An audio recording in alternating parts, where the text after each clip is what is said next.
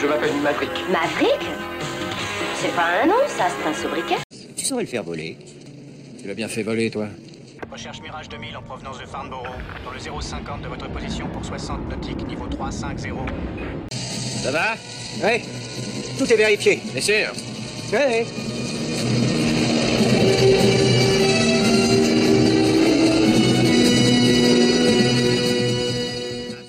Bonjour à tous et bienvenue dans l'épisode 19 de Avion légendaire, un épisode un petit peu particulier aujourd'hui euh, puisqu'il a été enregistré donc dans les conditions du live pour l'épisode 100 de Parlons Aviation, le podcast d'Antoine euh, auquel j'essaie de participer le plus souvent possible. Alors vous ne retrouverez pas dans cet épisode l'habillage sonore habituel et la musique de fin et celle du podcast Parlons Aviation qui est ma façon de, remercier Antoine encore une fois pour m'avoir invité chez lui pour faire l'épisode 100 en live et pour m'avoir invité sur le podcast afin de faire cette petite rubrique culturelle qui me tient à cœur. Juste un dernier mot, je voudrais dédier bien sûr cet épisode à mon cher ami Christophe qui malheureusement nous a quittés cette semaine et qui restera toujours parmi nous malgré tout.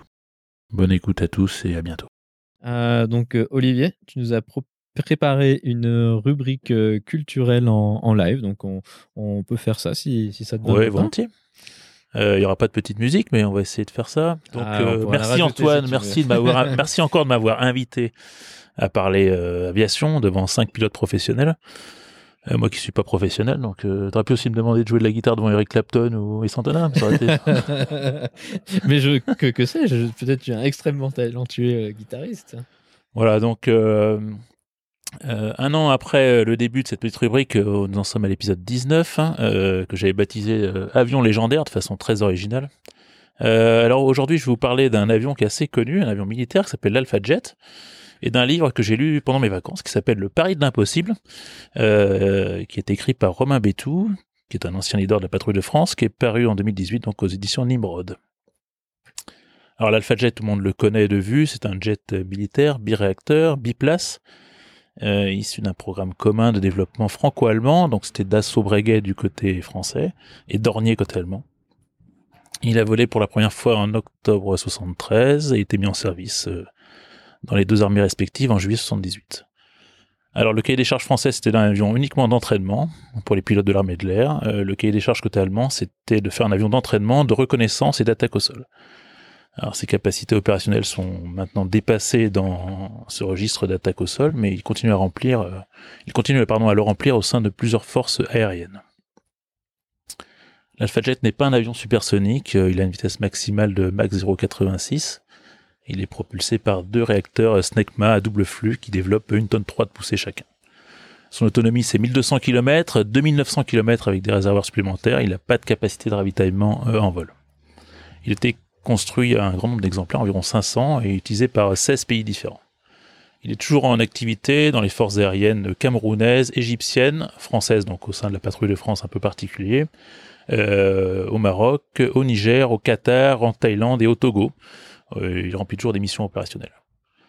Alors, on peut pas parler de l'Alpha Jet sans parler de la patrouille de France, qu'il utilise donc depuis 1981 et qui est programmé pour durer jusqu'en 2035. Il a remplacé les Fougas magistères euh, de l'époque la patrouille de France, donc la PAF. Euh, la PAF, c'est l'abréviation de patrouille acrobatique de France. C'est une unité spécifique de l'armée de l'air et de l'espace, euh, c'est la dénomination officielle maintenant, qui est donc basée à Salon de Provence. Elle existe depuis 1953. Euh, la PAF, donc c'est 50, 50 meetings par an, en plus des passages sans voltige, comme lors du traditionnel défilé du 14 juillet qu'elle ouvre traditionnellement. Euh, 9 pilotes, 13 appareils, une quarantaine de mécaniciens, un officier de relations publiques euh, et un avion de transport euh, pour 10 tonnes de matériel. C'est ce qui voyage à chaque meeting en fait pour la compagnie. Euh, donc c'est la vitrine de l'armée de l'air française qu'elle représente en France et à l'international. La présentation type c'est 8 Alpha Jet.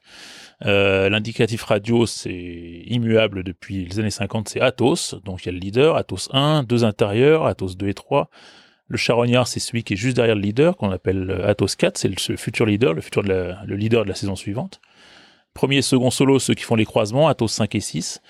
Et deux extérieurs, euh, Atos 7 et 8, un remplaçant Atos 9 qui peut remplacer donc n'importe lequel des pilotes sauf le leader.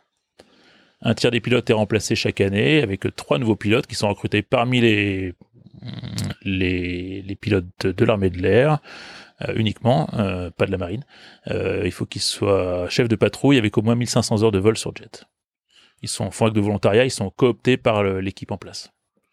Alors le pari de l'impossible donc euh, que j'ai lu cet été, écrit par Romain Bétou, euh, re- retrace son parcours de pilote. Il était donc charognard en 2014 avant de devenir leader de la patrouille de France pour une saison en 2015. Alors c'est pas un livre que sur la patrouille de France, même si ça occupe à peu près euh, un peu plus de la moitié du livre. Euh, c'est plutôt un livre témoignage sur le parcours professionnel euh, de Romain Bétou, son parcours humain aussi depuis ses années de formation euh, assez difficile. Il a même failli se faire éjecter à un moment euh, pour manque de résultats. Euh, ensuite, il parle de ses déploiements en opérations extérieures, les, les op- appelés OPEX dans le, dans le jargon de l'armée de l'air, où il était pilote de Mirage F1, notamment en Afrique avec plusieurs missions de guerre, et jusqu'à la patrouille de France, dont il décrit le fonctionnement vu de l'intérieur, euh, euh, bien sûr de façon bien plus détaillée que le mini résumé que je viens de vous faire. Voilà, c'est un livre qui se lit très facilement, le style est fluide et sans fioriture. Euh, L'auteur donne euh, quelques explications techniques sur le pilotage, mais c'est toujours très clair.